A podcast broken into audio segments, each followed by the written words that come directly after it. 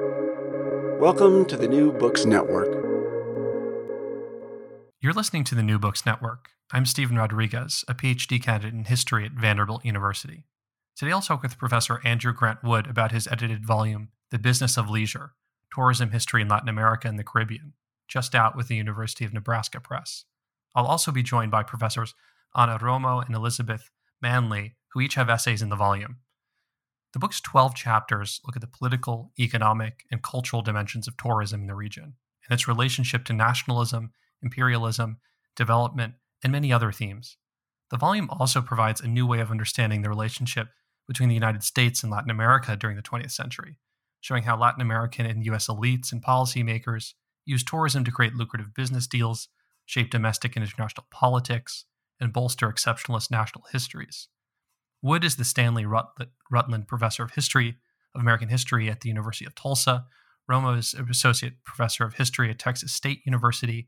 And Manley is the Kellogg Endowed Associate Professor of History at Xavier University. Drew, I wanted to begin uh, by asking you about the origins of this edited volume. I always feel like there's a there's a really interesting origin story for an edited volume, how people get this idea, and also your own background in studying uh, the history of tourism and how you're kind of thinking about that might has changed uh, after having uh, organized this volume.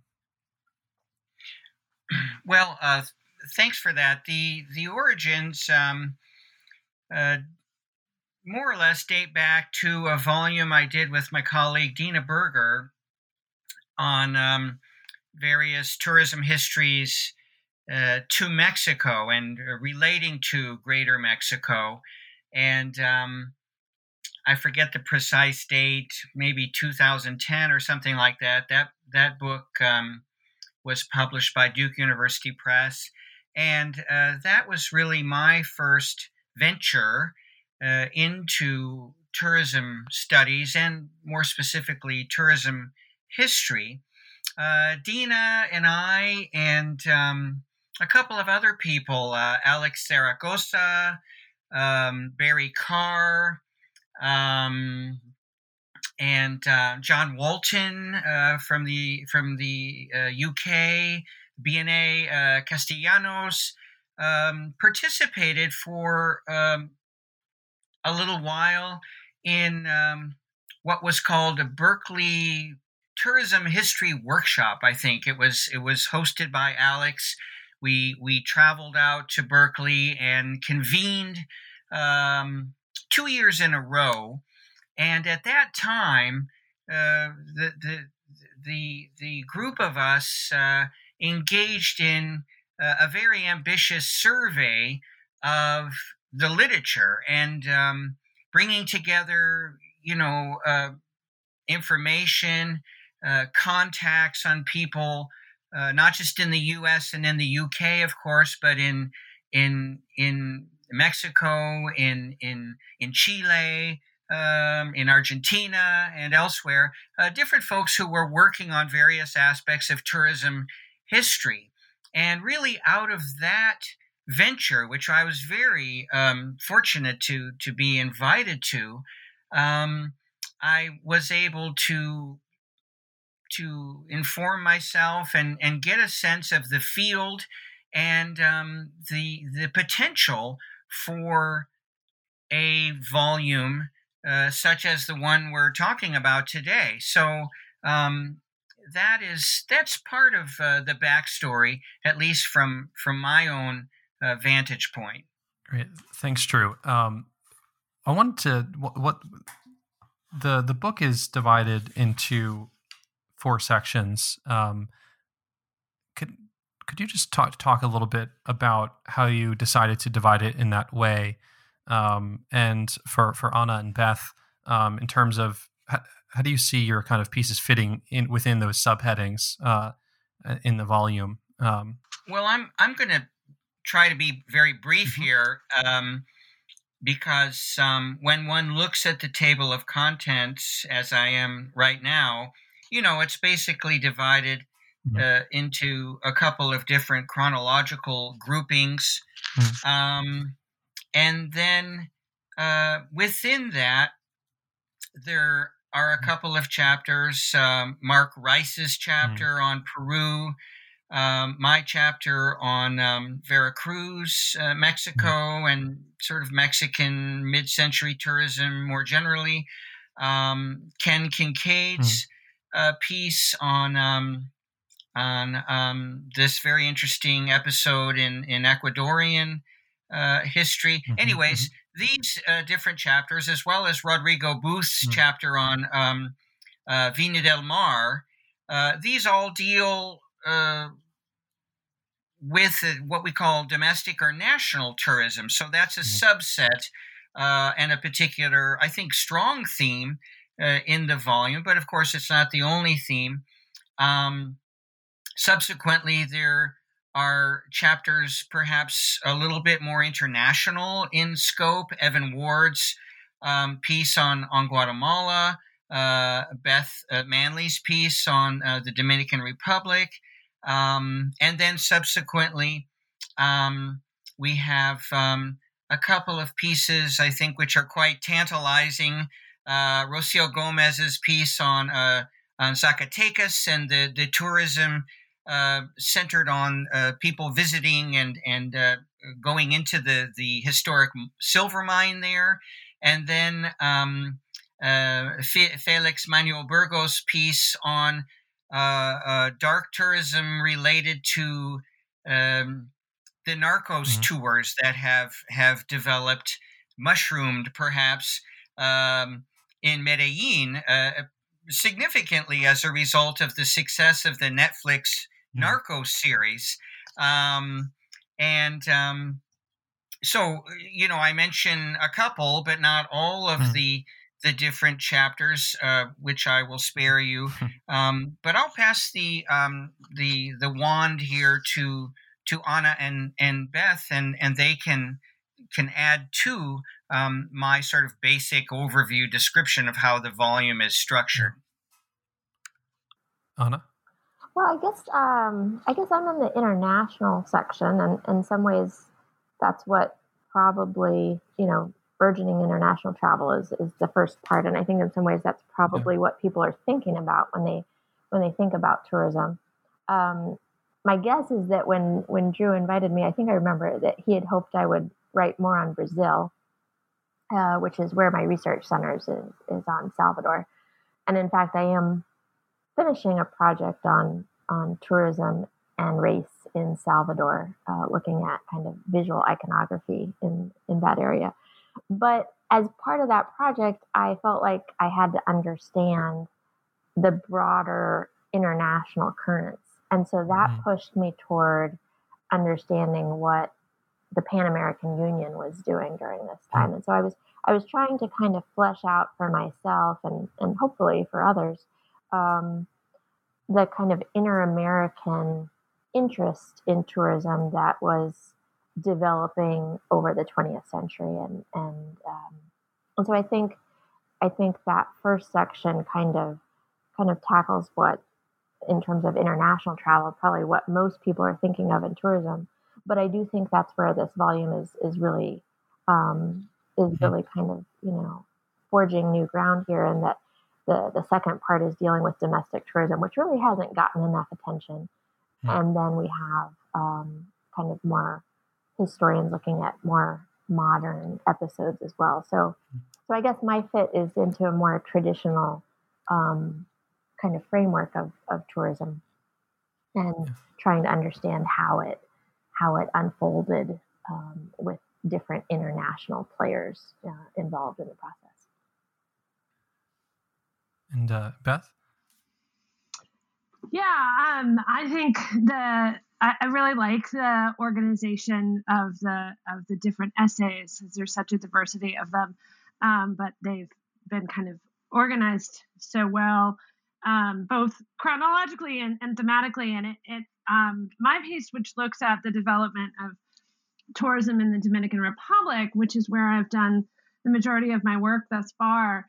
Um, it makes sense that it sort of goes into this post-war um, and and developing tourism across the second half of the 20th century because if, um, if when you look at um, Caribbean tourism specifically, things really begin to take off in that post war period. And it's kind of a, a critical moment in which Caribbean tourism starts really to kind of um, develop the, the boom that will come later. And specifically in the case of the Dominican Republic, it's really not until after the fall of uh, dictator Rafael Trujillo that the tourism business becomes kind of central to some of the things that the government is doing to advance the economy and kind of develop a, a national industry under under Joaquin Balaguer, mm. the successor to Trujillo.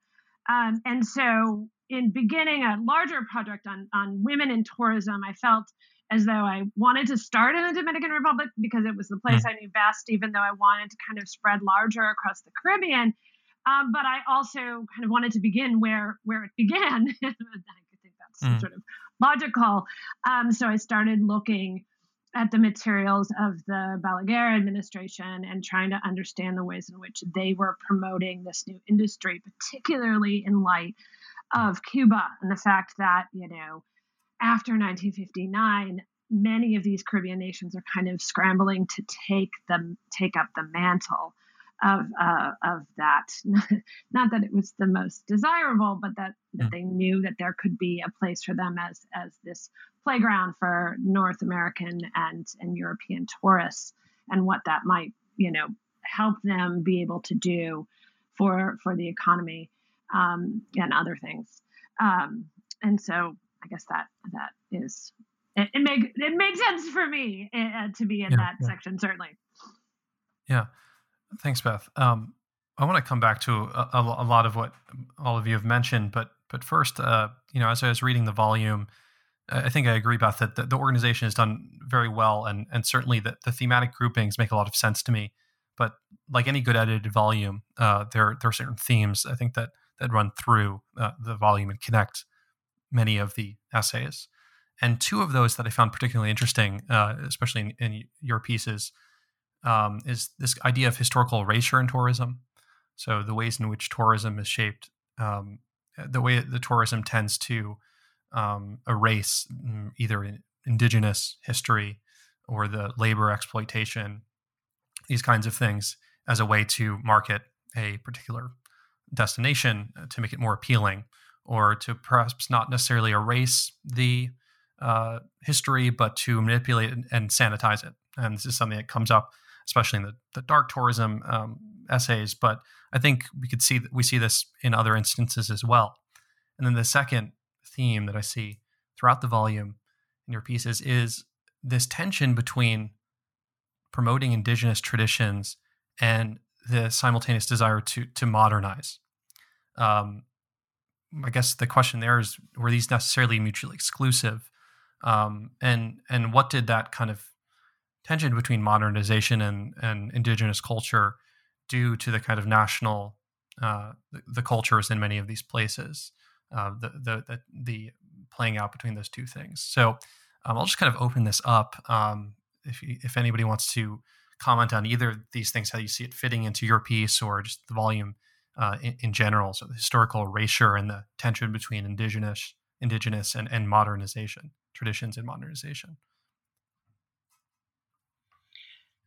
I will comment just very sure. briefly because I think um, those are those are very insightful observations, um, and I certainly don't have a you know a, a fully developed uh, response.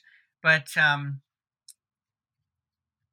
what what strikes me about um, places and people engaged in quote unquote tourism development uh, is the fact that there is a a staging process um, inherent in in the development of the industry and the infrastructure and all of the the the, the construction, um, uh, both literal and figurative, uh, involved in in presenting a place and then um, of course uh, uh, preparing a, a, place for uh, hosting uh, tourists, either uh, national tourists or international tourists, or or both. Um, and mm. you know there are a variety of themes uh, that um, that that uh, stretch uh, significantly um, here.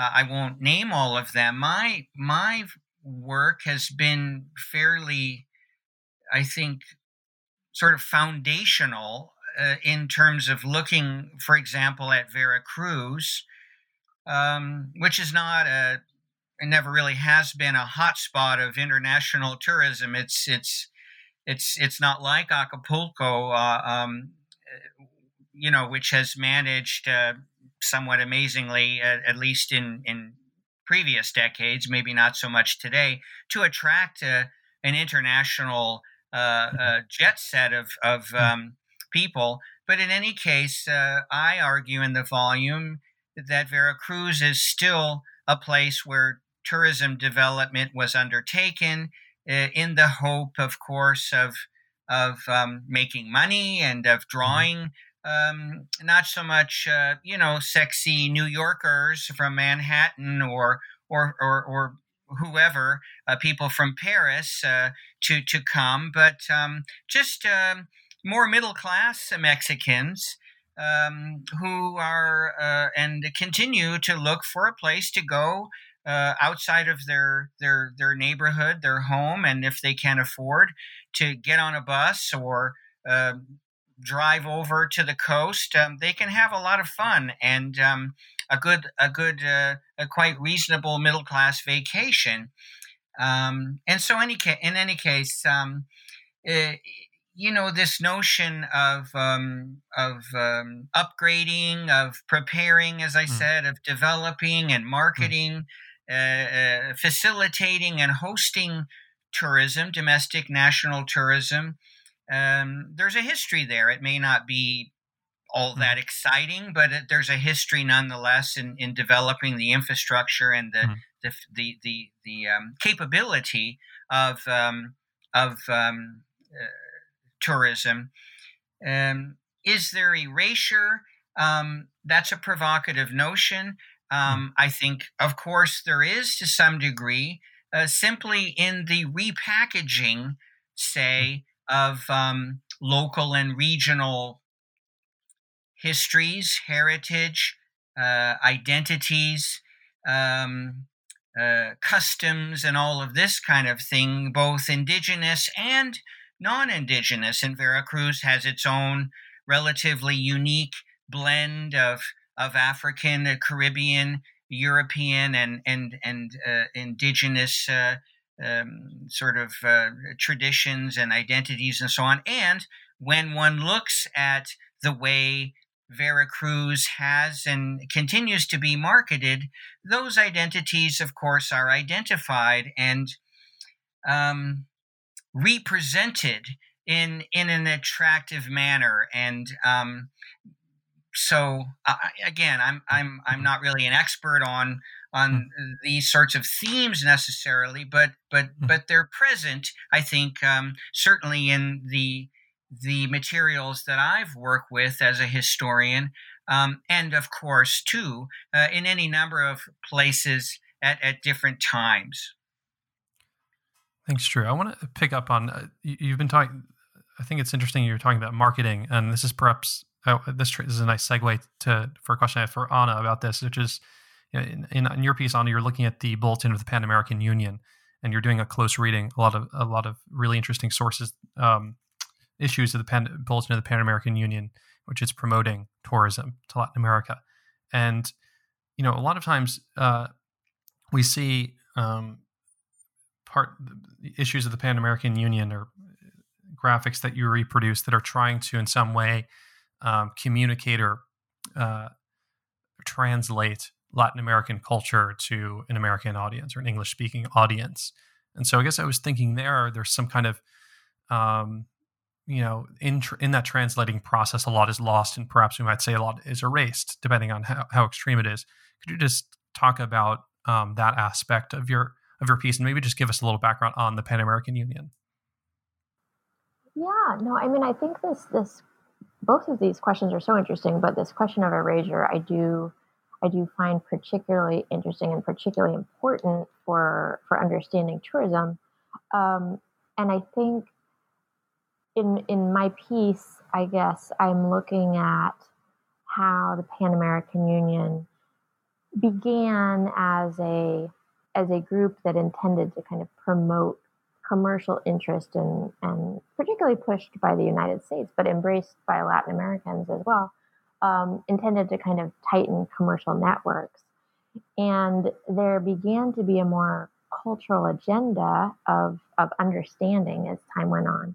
And so, somewhere between these two things of encouraging commerce and fostering cultural uh, proximity and understanding came tourism, which was kind of seen as uh, a solution for both of those problems. In that you could you could modernize your economy, you could bring in um, new new revenue uh, with this tourist economy is, is what Latin American elites were helping were hoping. And on the other hand, they also hoped that kind of by by getting people to Latin America that they would they would foster a greater understanding and, and move past some of the stereotypes perhaps that that Americans had or, or that people from the US had rather. Um, and I think in the the irony in some ways came from the fact that to promote themselves, they often resorted to some of the same stereotypes that they were probably trying to get away from. Um, and some of these included a kind of, uh, you know, a land that kind of harbored uh, central traditions, particularly indigenous traditions. Um, and and this is an interesting place to think about erasure because on one hand, at the turn of the century, there was certainly an emphasis on modernity, as, as we see across Latin America. And so, even even talking about indigenous culture as as something to to come and experience in Latin America was, I think, a product of these nationalizing elite and these these modern uh, kind of the the new modernism that was spreading across Latin America more generally. Um, but in terms of silences, you know, I think one of one of the important silences to talk about here would be that Black populations in Latin America were never um, embraced in the same way or talked about in the same way in terms of promotion in, in promoting a given region. Now, I mean, there are exceptions to this, and I think the place I'm I'm most familiar with is Salvador Bahia in Brazil, and I think that's that's really one of the most important exceptions. Um, but I just I just attended a very interesting panel on anti-blackness uh, that Bianca Premo organized for the AHA, and um, and so part of that that panel was kind of talking about all of the erasure of blackness in Latin America, and I think we can certainly see that for the most part, even in the promotion of these indigenous traditions. It was always um, indigenous rather than Afro Latin traditions that were that were being kind of called out and, and drawn upon.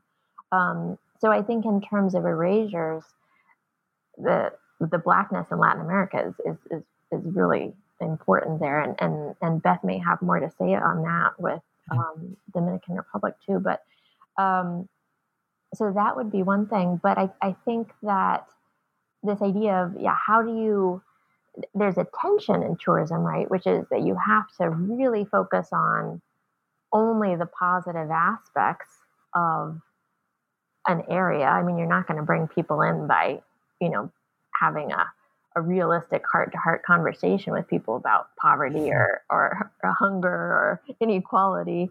Um, and so to some extent, of course, that's, that's understandable. You know, you're going to get a rose colored vision of a place in tourism promotions. But I think what makes it interesting is that that rose colored vision changes depending on the place and depending on who's promoting it, right? So, so that's where I think historians can come in and really do some interesting things by saying, okay, yes, of course, we're going to get this whitewashed version, literally, in, in many cases, of a, of a location in tourism promotion. but what what's the agenda here and how does it reflect kind of these local concerns and how does it reflect these local demands regional demands how does it respond to international concerns i think that's where you can get into these layers of understanding that become um, really interesting and, and, complicated and and so in the case of the pan american union um, i found that yes the the, the pan american union and, and its its us side was often kind of resorting to simplified ideas of indigenous culture to promote the region. But interestingly enough, so were the Latin American elites who were promoting their regions. They were also resorting to these simplified versions of indigenous culture to, to promote the region as well. And so, as much as we might want to see it as you know, there's this imperialistic vision of Latin America that comes through from these elites and is imposed on Latin America.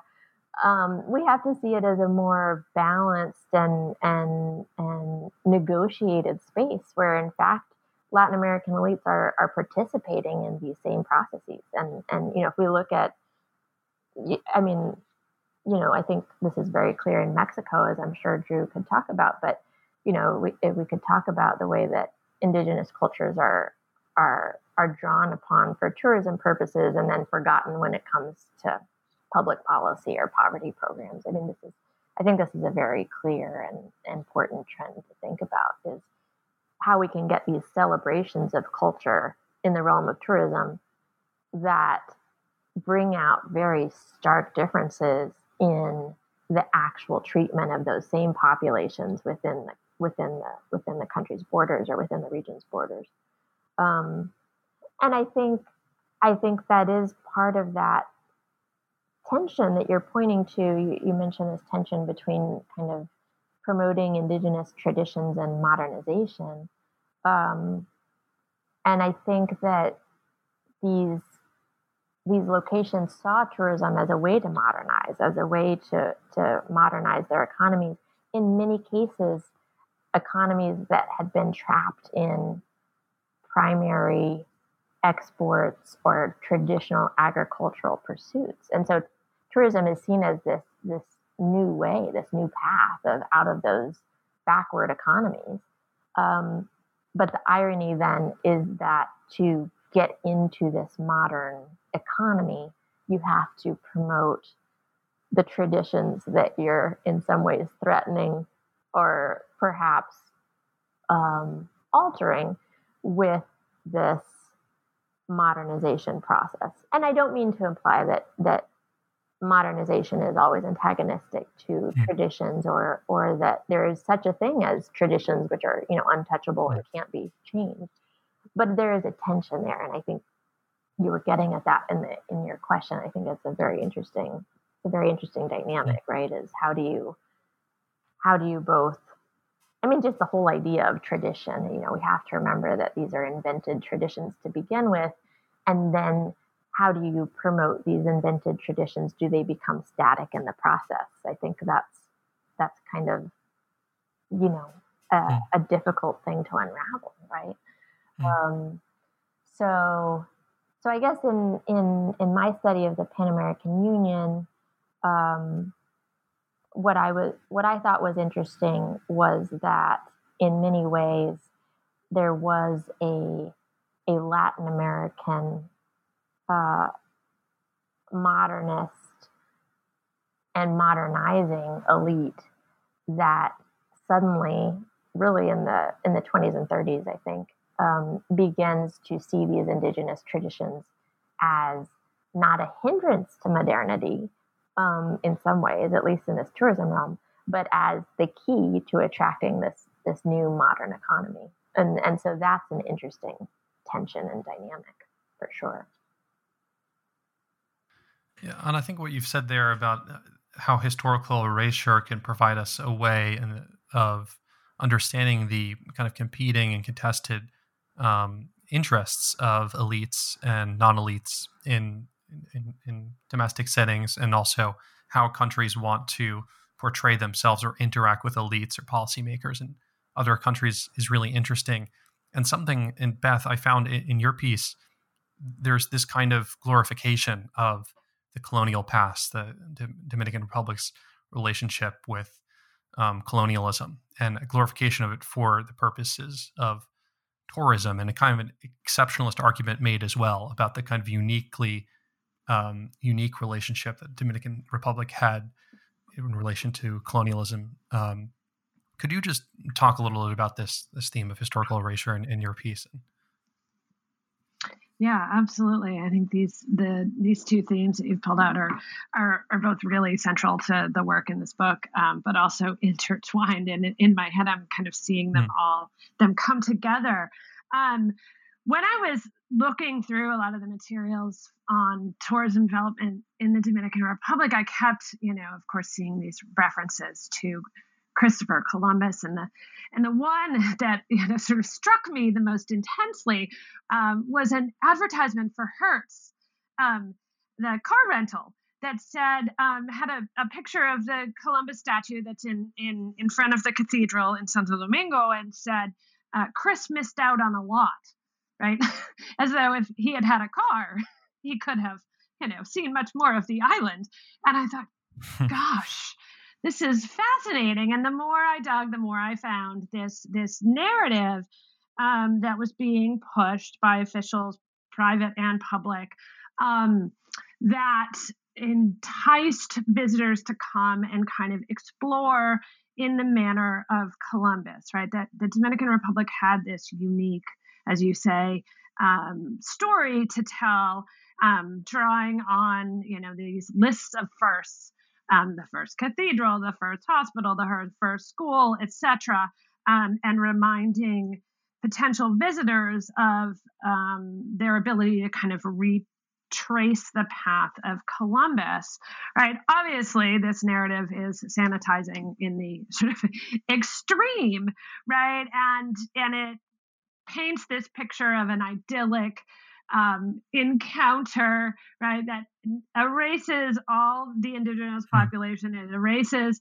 um, everything that uh, that happened within that colonial period that was destructive, um, and um, and and just kind of presents this idea that the visitor can come and explore and discover in the same way. Um, and so I wanted to to really think about what that meant um, for for the development of an industry that would last, you know, as we know, into the present. Um, and so I I really wanted to to you know kind of em- emphasize how it this idea of a flattened um, narrative of national belonging um, ran from the beginning of the promotion of tourism. Right, it continues, and and I love Anna. Thank you for reminding me of that panel that I was also at. Um, at the AHA, um, mm. because the the anti-blackness, um, the thematics of anti-blackness, right, run through the history of the Dominican Republic, and this is yet another place in which in which we see that, right? The um, though those individuals that the tourist will encounter are exotic they are interesting right? But they are not black they are not you know um, they, they're not talked about in any kind of um, dignified way but they're the, these sort of others right that are enticing and engaging. And so i think digging into the ways in which the industry is, is sold helps us to kind of unpack some of those um, those legacies of anti-blackness, right, in in the Dominican Republic, in my case, but across the region, and so that is a thing that I um, I really want to be able to use this this um, this history to be able to do. Um, but I think also inherent in that is the tension that you talk about, um, because part of what is being promoted, and the more I dig into the earlier history, the more I find this is the tension between the primitive and the modern. Um, and not that there is sort of that this tension exists, but in fact, it is inherent to the selling of tourism. Um, that what you are coming to experience as a potential visitor is precisely the tension between the the quote unquote primitive and the modern right you are going to come and visit a place that has hotels that will make you comfortable and cars that will allow you to drive around the island but you will also experience a place that somehow was stopped in time right mm. that that you are exploring like like Columbus. Um, hmm. and I recently I've been reading um, the uh, these columns from a woman named Ruby Black, who was reporting on Puerto Rico in the 1930s, um, and she traveled with Eleanor Roosevelt to Puerto Rico to kind of inspect and conduct a study, as as she re- said the first lady was um, doing. And in one of her articles after the fact, um, she said of Puerto Rico that the island had, quote, wealth and poverty, beauty and squalor, lush plenty and starvation, astounding industry and inertia that showed themselves side by side to Mrs. Roosevelt, right? Um, and so hmm. from from all of the you know seeing this reporting and that the very juxtaposition of between that kind of idea of primitive and modern was central to the sale uh, at least in in from what I'm seeing of the Caribbean, right? That that that tension is central to the product that is being put on offer, um, and so keeping that, you know, sort of um, at the forefront of of how we're understanding this, um, not just that there was kind of um, that that it, they were they're opposing each other, but that they were were part of what was to be attractive about these places, I think is really important.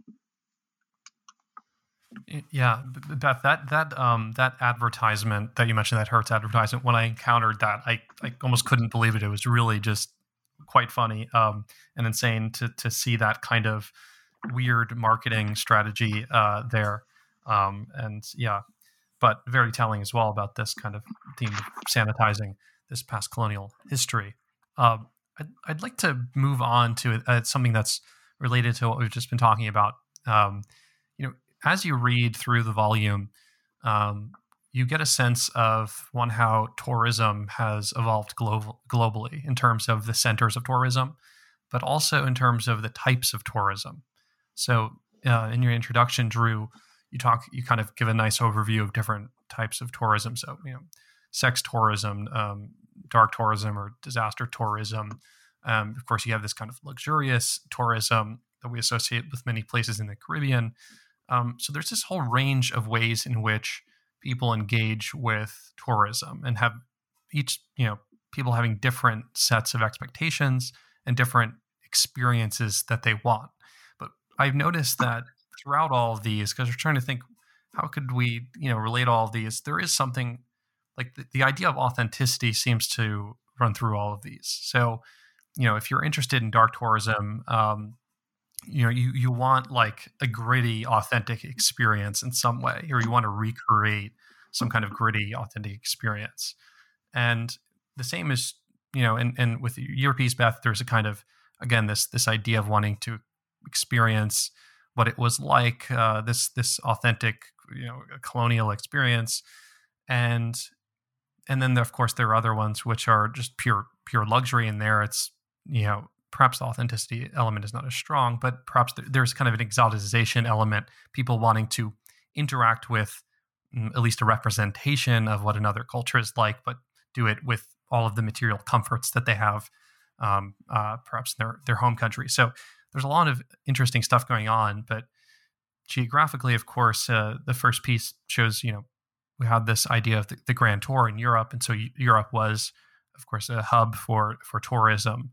But then we see kind of the geography of tourism shifting um, across uh, through the volume.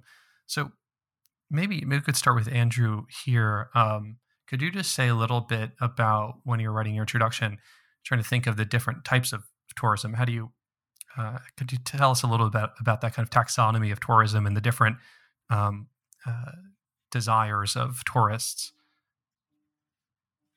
Yeah, thank you. Um, if I may, just uh, mm-hmm. step back for a moment because I wanted to to just add to what Anna and and Beth were saying and and particularly Beth with this very interesting marketing of of of tourism in the in the Dominican Republic, and um, my my comment here is that in in a number of the essays here, uh, uh Mark Rice's piece on Peru and these national hotels that um, were developed.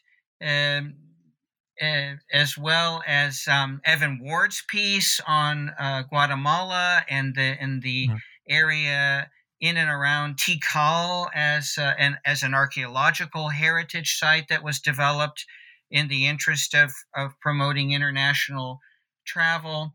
Um, again, uh, R- Rocio Gomez's piece on the the um, the mine tour in Zacatecas, um, and and my own experience in Veracruz. Hmm. Uh, similarly, a, a, very historic place, um, uh, and and a place uh, uh, among others where history, events in the past are are repackaged and uh, of course sanitized and uh, the proper amount of erasure and uh, refitting undertaken so as to offer tourists um, this encounter i liked how you put that an encounter with a representation um, mm-hmm. you know and i don't mean to sound arrogant because this is what motivates me to be honest mm-hmm. um, as a tourist myself and and part of the backstory of this volume is is um, uh, thinking about and thinking critically about what we do as um, North Americans, uh, as uh, as scholars, when we travel, when we go to conferences, when we when we engage in quote unquote professional development, and we don't like to think of ourselves eh, eh, as as sort of um, uh, uncritical, uh, unsophisticated consumers, quite the contrary, but consumers and tourists we are nonetheless. And so if I get to go to the Dominican Republic or to Brazil or to Cuba or Canada or Chile or wherever, um, you know, there are sites that are uh, uh, meaningful to me, even though I realize that, you know, they're being developed and, and socially and, and, and culturally constructed and so on and so forth. Um, anyways, um, different types of tourism. This is this is um, something that to me is really interesting um, as a tourist, as a scholar, as a historian. Um, uh, all of the above identities, all of those hats I wear at, at different times and um, you know the work of of Dean MacCannell and of John Urry. Uh, for many of us is is important because it hmm. it puts that mirror uh, right up in front of hmm. our faces. I'll just own it myself, my face, um, and uh, and and and requires you know uh, a, a, larger perspective than than might otherwise be the case. But um, wow, different kinds of tourism, they seem to uh, be metastasizing, um, or better, perhaps more positively, uh, sort of uh, growing in all sorts of interesting ways. I sort of um, come down uh, in the introduction in my own grumpy way uh, on the side of, of sustainable tourism. I don't know if hmm. that's even possible. And this whole COVID pandemic is is certainly an opportunity to reflect and to pause and to really ask ourselves um, if we need to get on those jet planes uh, quite as much as we think we uh, uh do. You know what I'm saying? Um, and and there's hmm. interesting observations uh, uh, in fact, from outer space. And uh, I was reading just the other day, someone was saying they could hear the Earth um, uh, uh, in a different sort of way. We could hear natural uh, features of the Earth, uh, whereas when the planes and the cars and the buses were all doing their thing pre-COVID, um, those those uh, those more natural planetary sounds were were drowned out by humankind and human society.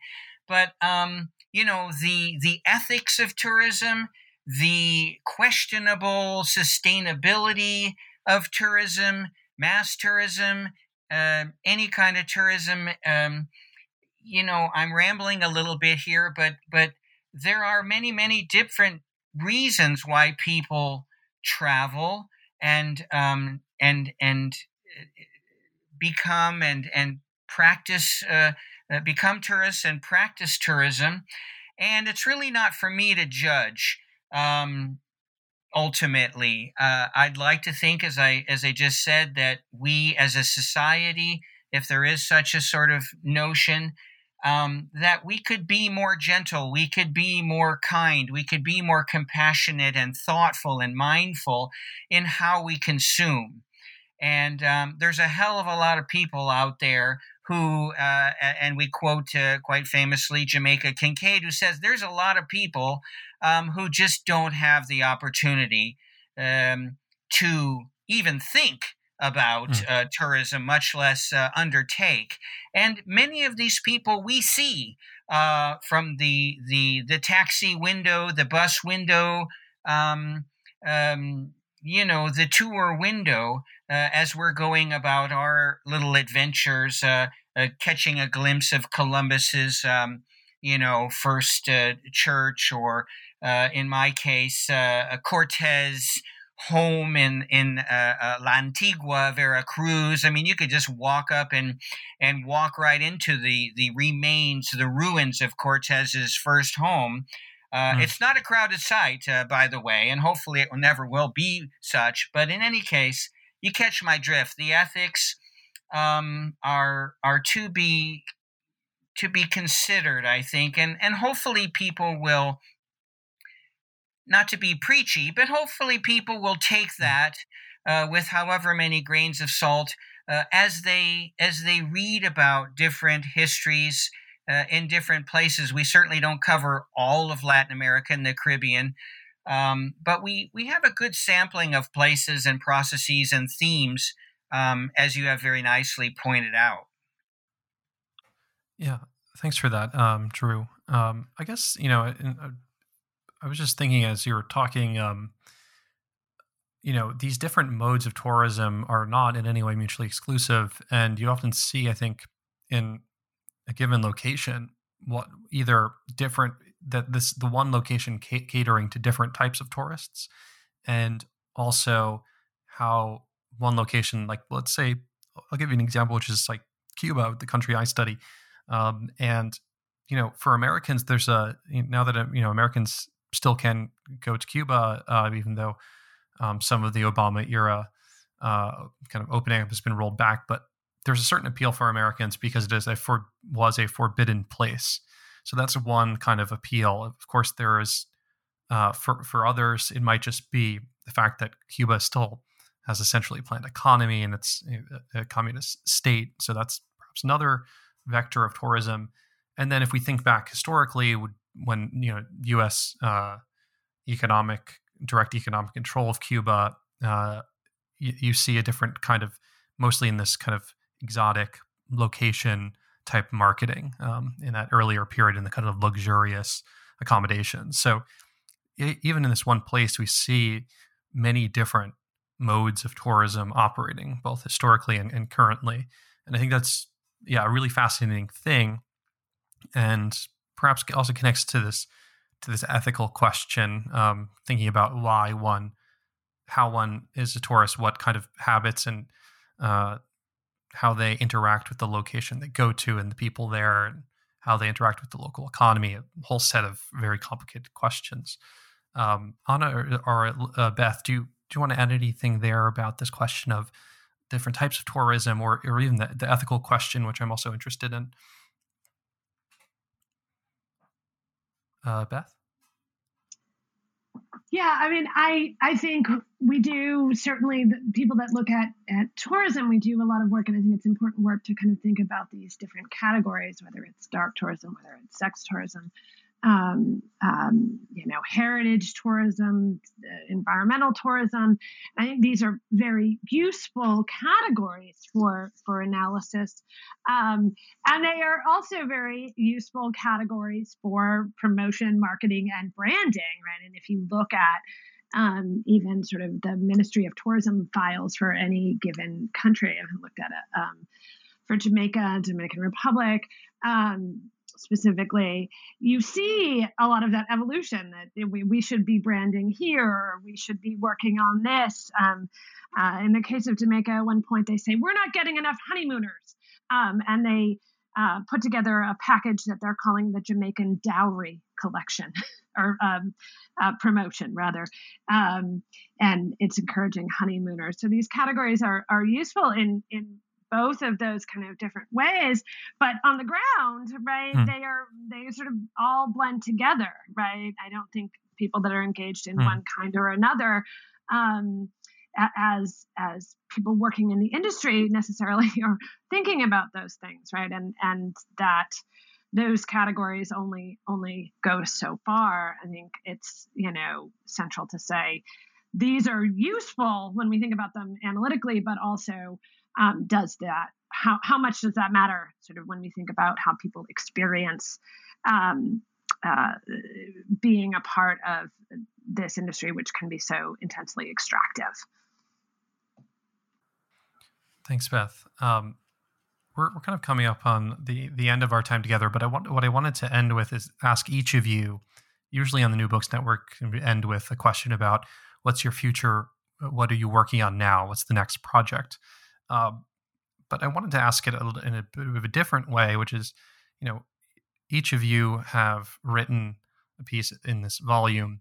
You've been thinking a lot about tourism. We've been talking about a lot of these themes. I want to ask how you, what you, what you've kind of learned in this uh, about how, how you see this experience of thinking and writing about tourism as shaping perhaps some of your future work, whether it's directly about tourism or, you know, it's just an, a kind of new lens that you're going to use in looking at that work. Um, what and more generally, like, what does that do for histor- historians thinking about tourism and using that lens and analyzing that, regardless of you know, because as I suggested and as we've been talking about, tourism touches on such a broad range of very important topics in Latin American history and indeed global history. So, what does it do for us as historians and you specifically? Um, how, maybe we start with um, Anna. Well, I mean, I think I think it is a great way to to it's a it's a great lens to use on a broader broader way of thinking about history. And um, the project that I'm I'm just finishing right now um, and will be published by UT in the fall is about. I decided to to look at all of these tourist guides that had developed for domestic tourism, actually, in Brazil, uh, that came out of Salvador Bahia.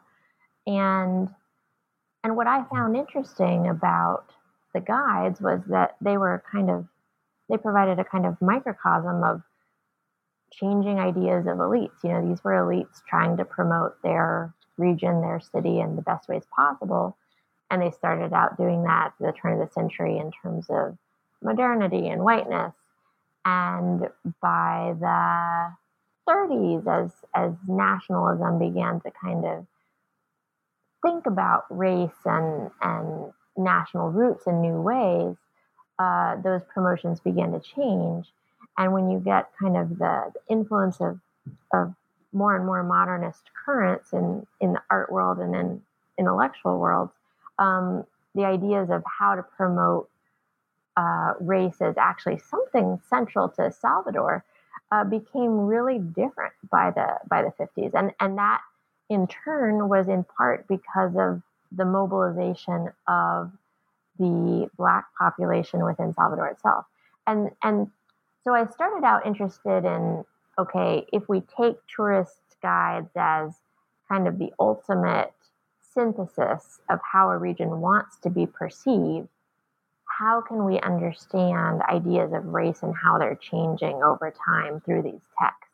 And mm-hmm. for me, it was kind of an ideal barometer, right? Is that this is this is this is their way that they are trying to promote themselves to outsiders, to to people who they hope are going to understand them.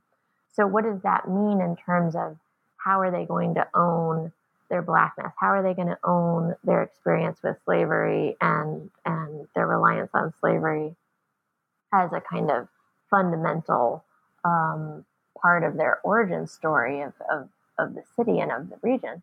Um, and then what I discovered is that the text I was looking at, the text that I were that I was looking at, um, they were illustrated, and so I ended up kind of shifting gears to try to understand visual depictions of race and how those were being used in these tourist texts over time. Um, and I kind of stepped backward to look at postcards and and um, some other really great stuff in the 19th century that I had not anticipated looking at. But, um, and kind of the history of photography and race in Brazil, which got me into some very interesting stuff. But for me, it, it kind of transformed into this other project, which has tourism at its core, but is actually, for me, um, more engaged with these ideas of race and ideas of blackness and how those change over time. And so tourism kind of gave me a way to narrow my focus to a particular body of text and a particular body of, of production and kind of use that as a, as a as a you know kind of a stable way to examine these ideas as they unfolded over the, the first part of the 20th century um, and into the into the later part of the, the century. And Salvador, I mean, the, the, the reason this story was interesting for me um, is that Salvador today really promotes itself as the, the black heart of Brazil or as a, a center of the Afro Latin diaspora um, and has a very powerful demographic presence of, of descendants of, of former enslaved people. Um, and so there it's a it's a really dynamic city. It's a really interesting city. And I wanted to kind of understand how these contemporary ideas of Salvador as a, a black mecca, is the way it's sometimes described, um, how those became, how those were crafted in some ways by promoters and marketers of the city, but who were also drawing on local trends and um, local participants and, and there's a there's a very dynamic process there at work. Um, so that's that's uh, I don't know if I'm going to keep going with tourism after this project or not, but it, it's it's been for me a really fun way to to kind of use use the lens of tourism to get into these other questions, um, and it's it's it's been really rewarding so far. It sounds like a really fascinating project, and I look forward to to reading it. Um, Drew, uh, what are you currently working on? Well, I'll keep it. Uh, I'll keep it short here. I'm writing a book on um, colonial Veracruz, um, but in terms of uh, tourism, what I like about tourism is is in part sort of what I like about the title of our book, "The Business of Leisure." And mm. I, I, can't remember how I thought this up. It's sort of uh, you know. Um, a sort of uh, Veblen-esque, you know, theory of the leisure class or something like that. But I like the business uh, uh, part of it, and the reason is perhaps. Um, you know when i when i mention to people oh i'm a historian or i work on mexico and you know their eyes start to roll back in their head oh that's nice you know and so on and so forth. And for me um, sure i i'm i'm a dedicated historian i'm passionate about it but um, as a social animal uh, and someone who who lives in a neighborhood and in a city and and and, and has family connections uh, to some extent you know i want to talk and study something that really is important to people and sort of from the old hmm. uh, Jerry Maguire movie, you know, show me the money. You know, I want to show people and I want to learn first and foremost for myself. I mean, that's really why I'm in this business because I can learn new things and and engage in some some you know, true professional and personal development rather than just punching the clock like I used to do.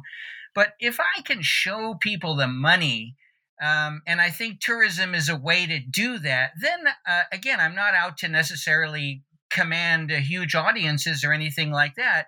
But when you start talking about money uh, rather than ideology, um, uh, uh, or sort of what for most people are are very esoteric, historical, scholarly topics, then you've got something that is, um, you know, uh, robust and and and uh, and and hopefully uh, reasonably dynamic. So.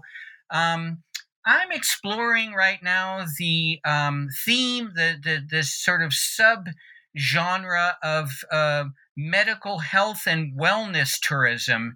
And it's quite a phenomenon, as you know, in the contemporary realm.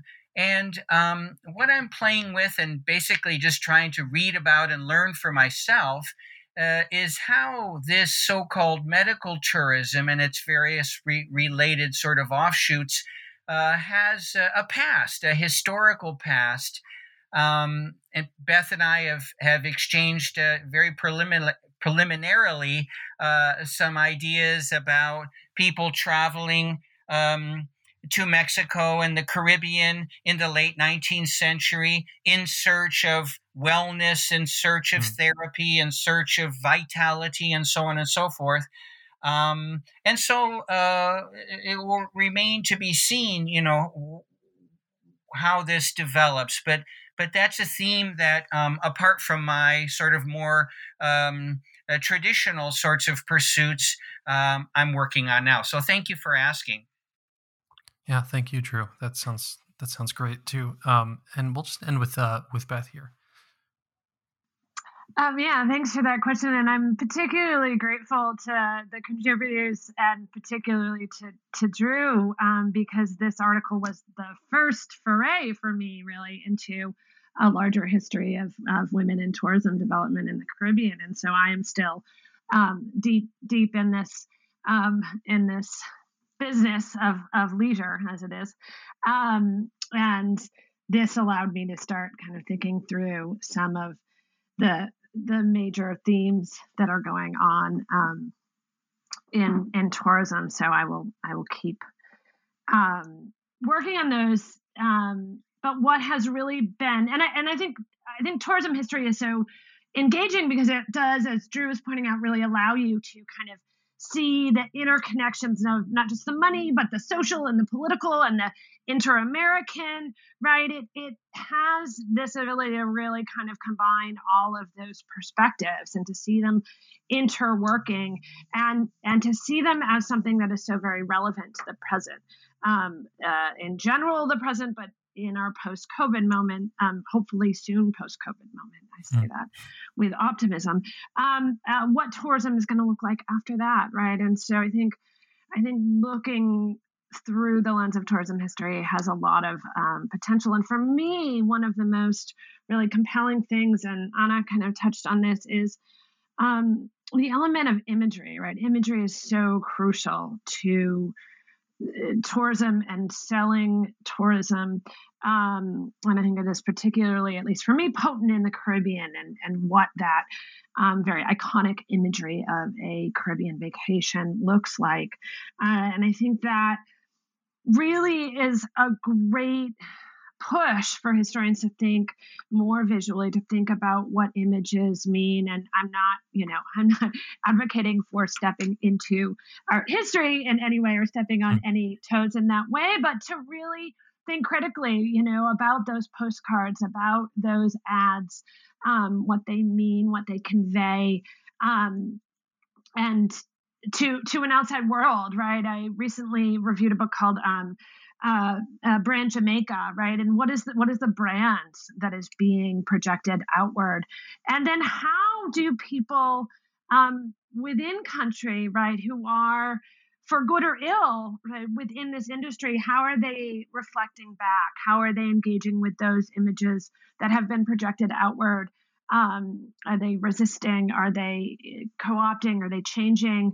Um, how are they engaging with that set of of ideas about their own identity, right? And I think there's a lot to learn within those circuits um, of, of brands, quote unquote, and images and ideas about a place and its people that can be really fruitful and powerful for historians and other scholars and people who even just engage in tourism, right? To be able to think through those ideas, hmm. um, even if just kind of a little bit, right? To be a little bit more critical about um, the places they go if they do kind of, mm if and when they do resume that practice. Thanks, Beth. Well, Beth, Anna, and, and Drew, thanks for agreeing to talk and I really learned a lot in our conversation. And I'm really looking forward to to reading the future work uh, and projects that you you mentioned. Thank you so much, Stephen. It's really been a pleasure. Thank you. It's, it's been it's been a lot of fun. Thanks so much for having us. It's great.